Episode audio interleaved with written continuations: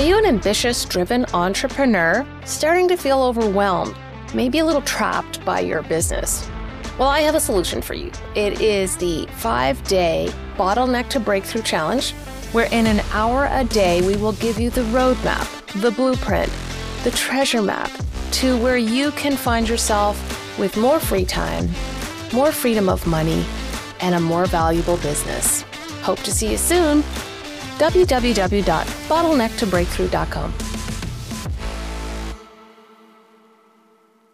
So many entrepreneurs struggle with mental health quietly, afraid to acknowledge, and certainly not to discuss it out loud with others.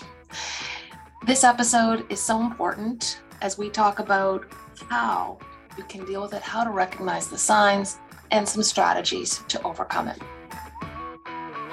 This is The Real Bottom Line, where we tell entrepreneurial stories about true grit and perseverance from frontline business owners themselves.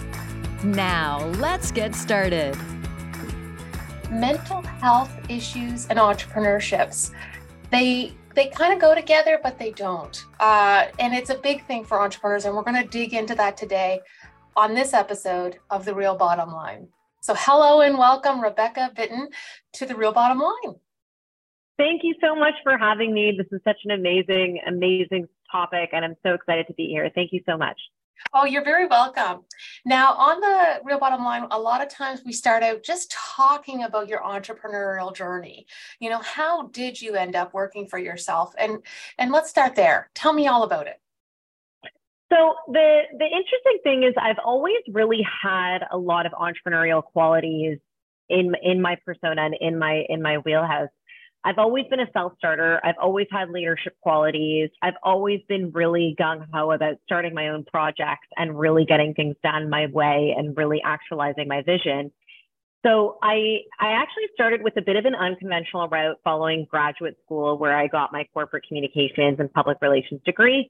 And so unlike my classmates who kind of went the run-of-the-mill, you know, agency and corporate route, I actually kind of went under the wing of an entrepreneur as my first entry into the field. And so that really opened me up to a lot of amazing, vivacious entrepreneurs. I like to call them change makers, because they were all very interested in changing people's lives through their products and services. And so that really, really exhilarated me.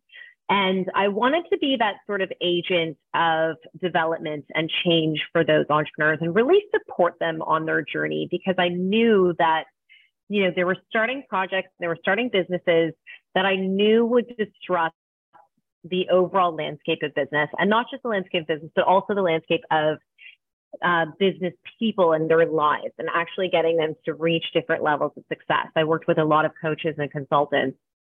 And so that really filled me with a lot of inspiration. And so I started my own company back in about 2017 that I started. And it was all my entirely new company. My expertise is all about inbound marketing strategy. So I was really teaching entrepreneurs how to listen to their audience and really allowing their audience and their prospects to give them the insights they need to provide value-based content that builds trusted relationships, so that they can work a little less harder and more, and a bit, you know, work not as much, but work smarter, and really make sure that they're bringing value to their prospects. So they don't have to really worry about hustling or selling so much. The audience and their prospects were actually interested in coming to them as they were go-to experts of their field. And so I really help them transform their businesses. And that's really just been my passion and my mission moving forward. I find it so interesting too, you know, when you started out dealing with entrepreneurship compared to your classmates, it must have been a completely different experience, like in that work term as well, in terms of what you got to do and how you experienced it, compared to someone who may have gotten into an agency. I find when interns end up at smaller companies, they get their fingers in more pies and more experience. And that's exactly what happened with me, is that a lot, and it's interesting because I did get some pushback, where I remember my professor was basically saying, you know, you don't really know this person's company very well. You know, wouldn't you rather go to, you know, an award-winning agency like Strategic Objectives or, you know, Helen Knowlton, and have that prowess of having such a trusted brand name behind you starting out on the field. And I said, you know, that's just not who I am. I'm definitely more, I tend to gravitate to people who are innovating, and they see an idea. And I think that was really what I wanted, is I wanted to have a mentor that reflected the same drive and passion to innovate and create that I knew was living inside of me as well. So I think it's really important too that even anybody who's kind of starting out on a new field, I always like to say, always find a mentor that you can relate to, because that's going to allow you to get to a higher version of yourself through the qualities that you share with them as well. And so that's essentially what happened with me. Is I got into this industry of entrepreneurship because I knew that I was different than my classmates. I knew that I wanted to start my own projects and have my own vision and have that drive to see them to fruition, as opposed to some of my classmates who were interested in sort of just kind of assisting and being on that reliable, stable track of, you know, the agency life and the corporate life. So you're probably a bit more of a risk taker then. Yeah. And I have to say, I think it's like not just about risk. I know a lot of people associate entrepreneurship with risk, and there's definitely a risk to it as well. But I think for me, what drew me so much is that it made me feel like everything is possible, like anything is possible. So long as we have a problem that we're solving for a group of people that want that solution, we can make anything, you know, we can create anything, we can put things into motion. And I wanted that creative control. I wanted to be able to have my hand in those pies and really get into the kinks of what makes good business strategy and how can we do the best for our clients and change their lives in a real way that goes beyond campaign work, that goes beyond the extent of agency and corporate life. Well, and the work you were doing around inbound marketing strategy, that does allow you to kind of it really kind of forces you to understand buyer's journey, but also what's going on in the corporation, how are they delivering, what's important to them and the client. So it's quite an education you get when you are dealing with different corporate or different companies and different entrepreneurs. It's like, I call it the PhD from the street, that training that's very ad hoc, but you have to kind of experience it to get it. Yeah, absolutely. And again, it's also a matter of like, I mean, I even say this to my clients who I now coach with their mental health strategy, is I always say it's so important to lean into your strengths. And I knew that I was the type of person that always broke the mold. I was always breaking the mold. I was always the one in my class that would ask too many questions and want to start too many projects and have so many ideas. And so it just seemed like something that was a lot more akin to my strengths and my talents and the way that I work, and having those flexible hours and having that flexibility creatively was something that I needed. And it was also one of those things where, like I say, because I had so much creativity, I didn't want to stifle it with a hierarchical work culture. I was happy to be on my own and making things happen for my clients and for those who I serve. So you started out with inbound marketing, but now you've done a shift and you're become coaching, mental health coach to entrepreneurs. What happened? What made you decide to do that switch? Yes. So it's actually one of those things where I found that sometimes we change consciously and directively, and sometimes change kind of happens to us in a lot of ways. And I found that happened to me when I was going through my business. Everything was going quite well. My business was doing well. I was scaling up a little bit, but I wasn't prioritizing my self-care, and I wasn't prioritizing my own overall well-being. And this was after already experiencing a number of episodes with my bipolar disorder. And it came to a point where I find that it's one of those things where it's like, I didn't really answer the call of the need to self-care, the need to sleep, the need to stop and rest, you know, the need to make sure that I'm you know, following up with my meds and my doctor's appointments and things like that.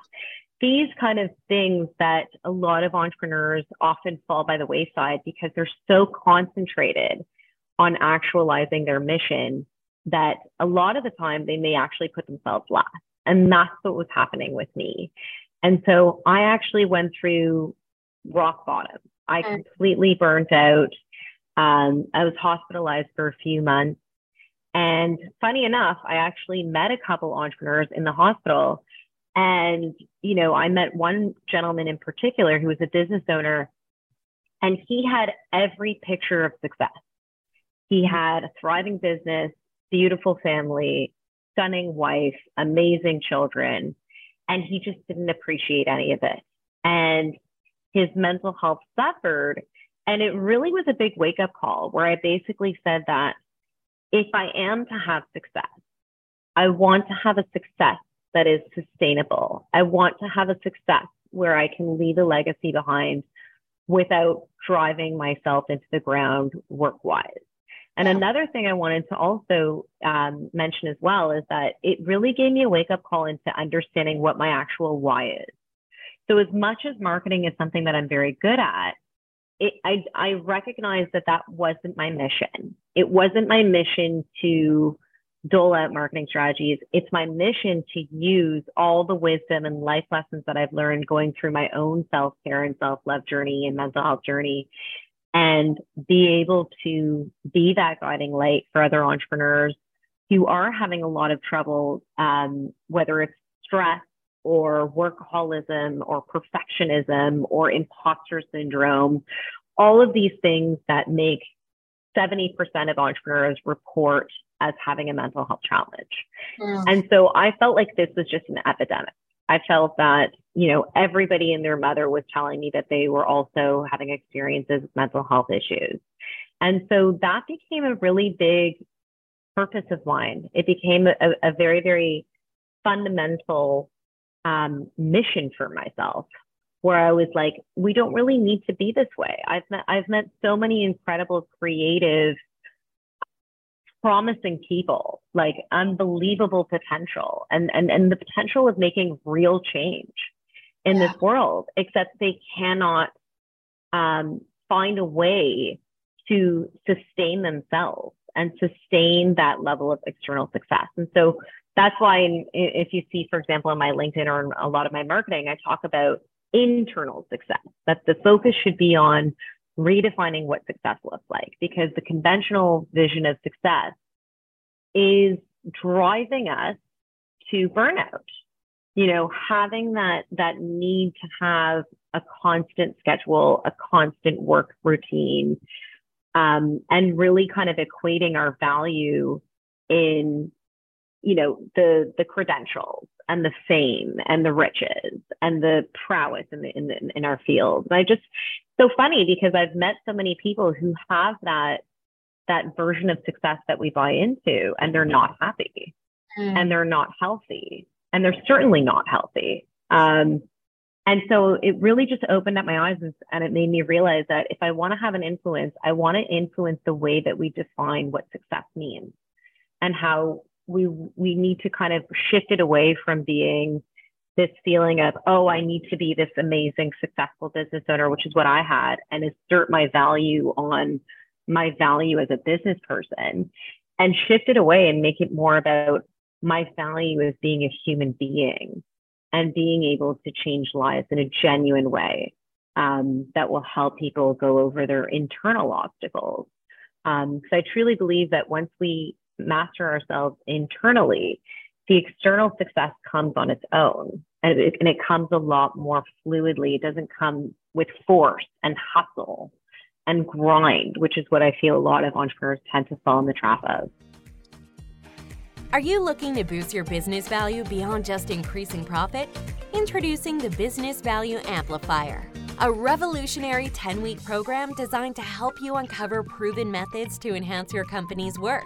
Discover how to transition from feeling unsure about maximizing your business value to becoming a savvy operator who deliberately and methodically pulls the levers of value building. With the Business Value Amplifier, you can expect to take control of your business's growth and be intentional about enhancing its value. Whether you're planning to sell or simply want a more vibrant, predictable, and lucrative operation, this program is for you. Don't miss out on this opportunity to amplify your business's value in just 10 weeks. Go to blackstarwealth.com/amplify and apply for the Business Value Amplifier today. That's blackstarwealth.com/amplify. Your business will thank you. So I'd like to go into that just a little bit, the external trappings of success, if you will. Is it a society thing? Is it something that comes from what we perceive as entrepreneurs as success? Like, where did this external definition, where are the roots of that? You know, because we call ourselves an entrepreneur, we're supposed to hustle and grind because that's what entrepreneurs do. Like, where do these trappings come from? That's a really great question. It comes from a lot of things. I think there's a lot of internal factors as well as external factors. I find when it comes to internal factors, sometimes what we get into the trap of is, and this is at least what my experience was as well, which is I only felt valuable unless I was doing well. And it was a way of saying, you know, for me, especially considering that I had mental health challenges, I felt that if I was doing well at work, I could convince everyone around me that I'm fine and that I'm doing well. And there was a dignity in that. There was a pride in that. I noticed that entrepreneurs, as we say, a lot of the ailments that we find mental health wise are things like imposter syndrome, where we seem to be constantly in this need of asserting and convincing everybody that our ideas are valuable and that our service is valuable. And that can sometimes be internalized as, if people don't think my business or my service or my impact is valuable, then maybe I'm not valuable.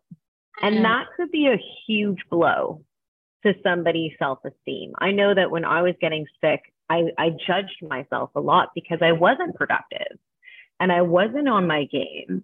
And it made me feel awful because when you're a person that works 9 to 5, you just need to go to work. And if you go to work and you keep your job, you can have that dignity. But as an entrepreneur, a lot of us seem to be constantly convincing our spouses that our business streams are going to go somewhere.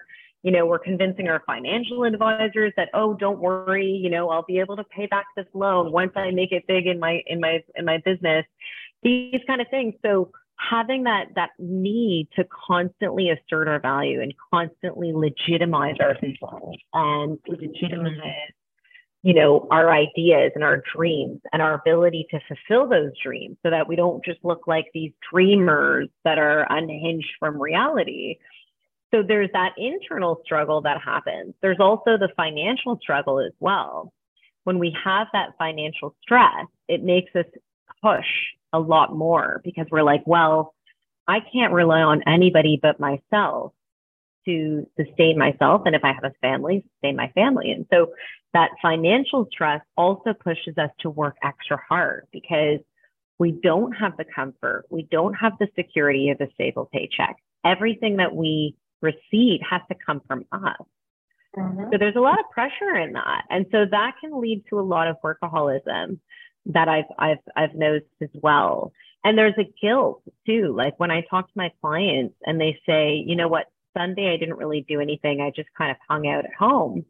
And I was like, well, great. Maybe you needed that space. And they're like, oh, but I feel so guilty. I was supposed to send that email. I was supposed to work on that website. I was supposed to do my content that day. And it's funny because we don't have conventional bosses like 9 to 5ers, but our boss is right here, constantly, you know, just breaking us down and pressuring us and judging us. And it's like, oh, I had a lazy day. How could you have a lazy day?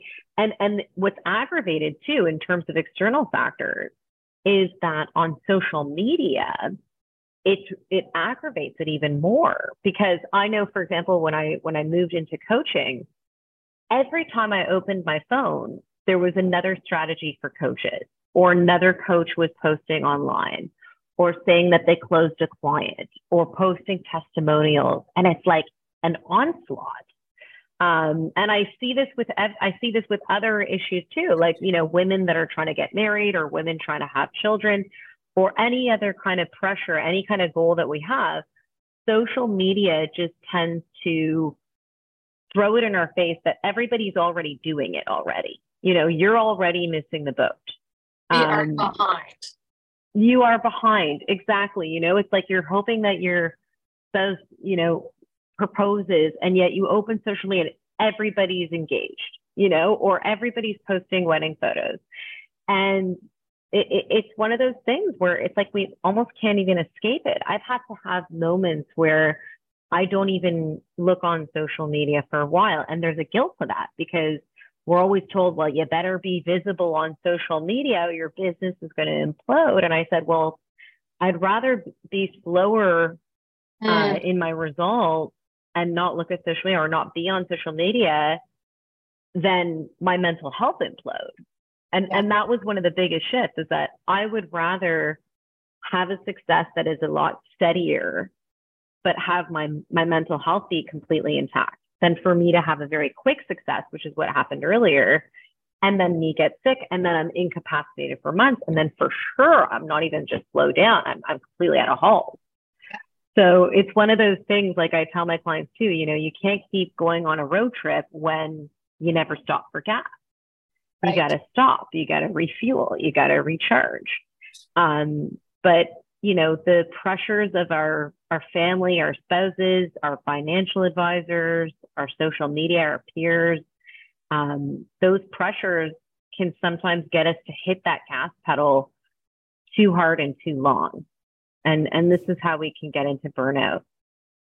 Yeah, and about burnout. So as entrepreneurs, what are a couple of signs that we can readily recognize that it's, you know, I'm headed there, or I'm full on in it?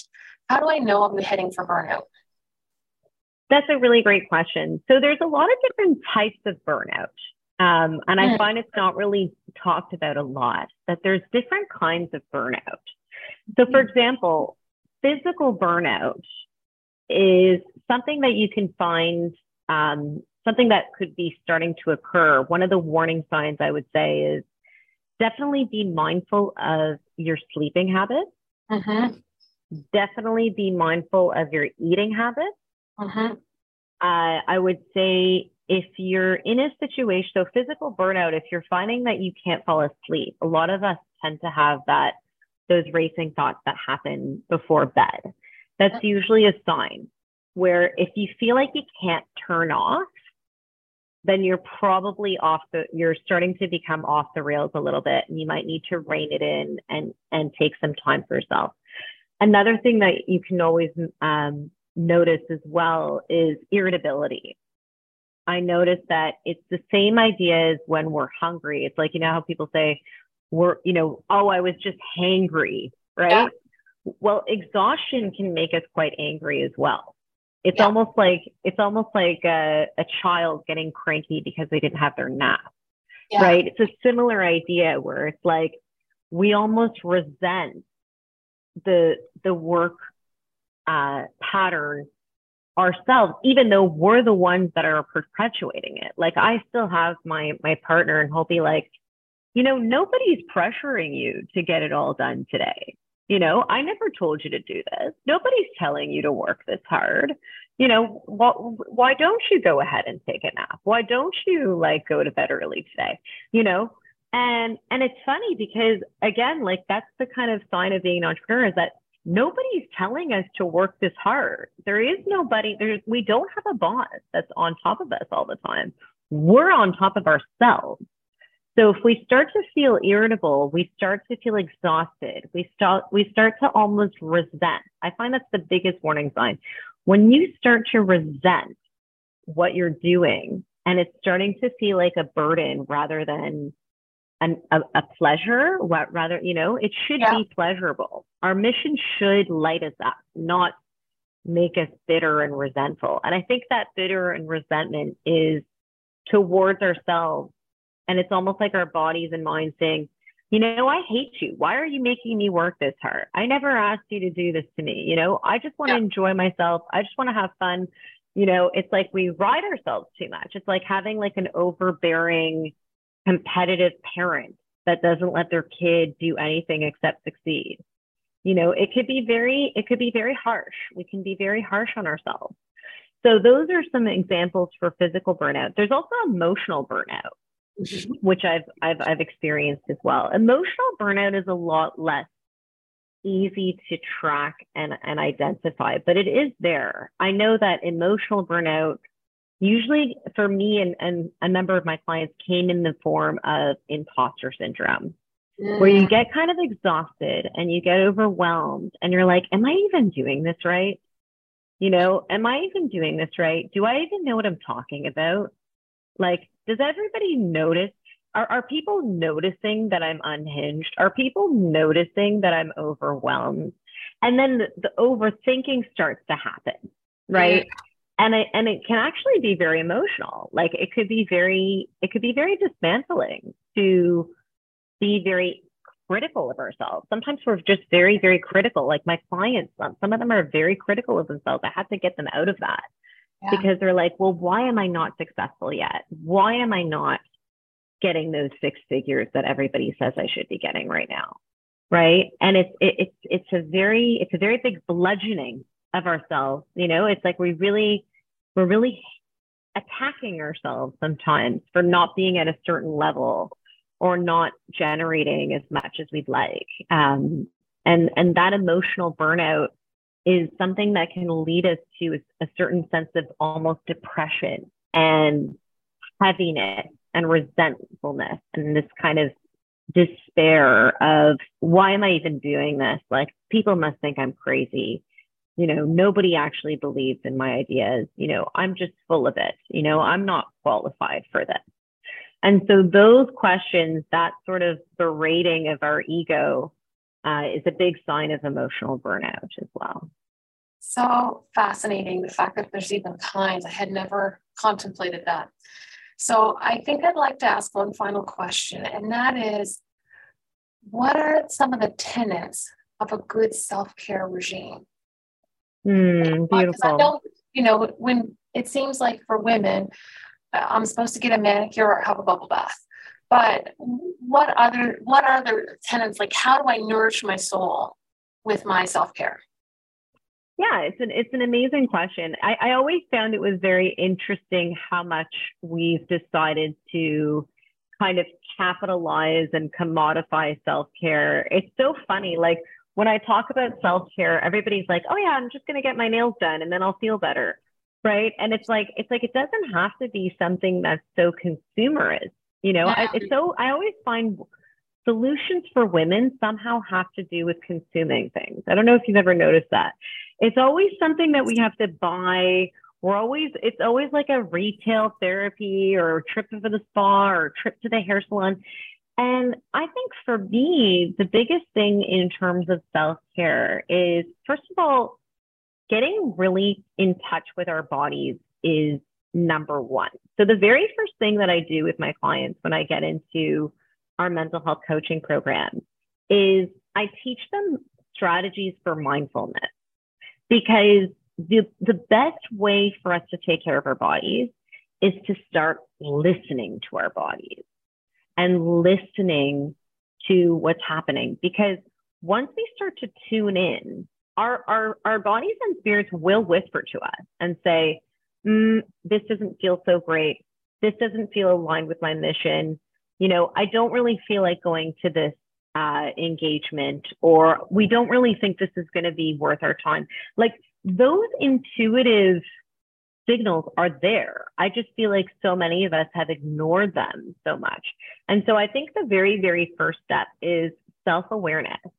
I find that being aware of, you know, I do this with my clients where we track their mood and we track their energy levels, and we actually work on an hourly basis you know, why is it that your energy went up in that last hour or went down in that last hour? Or why did your mood change?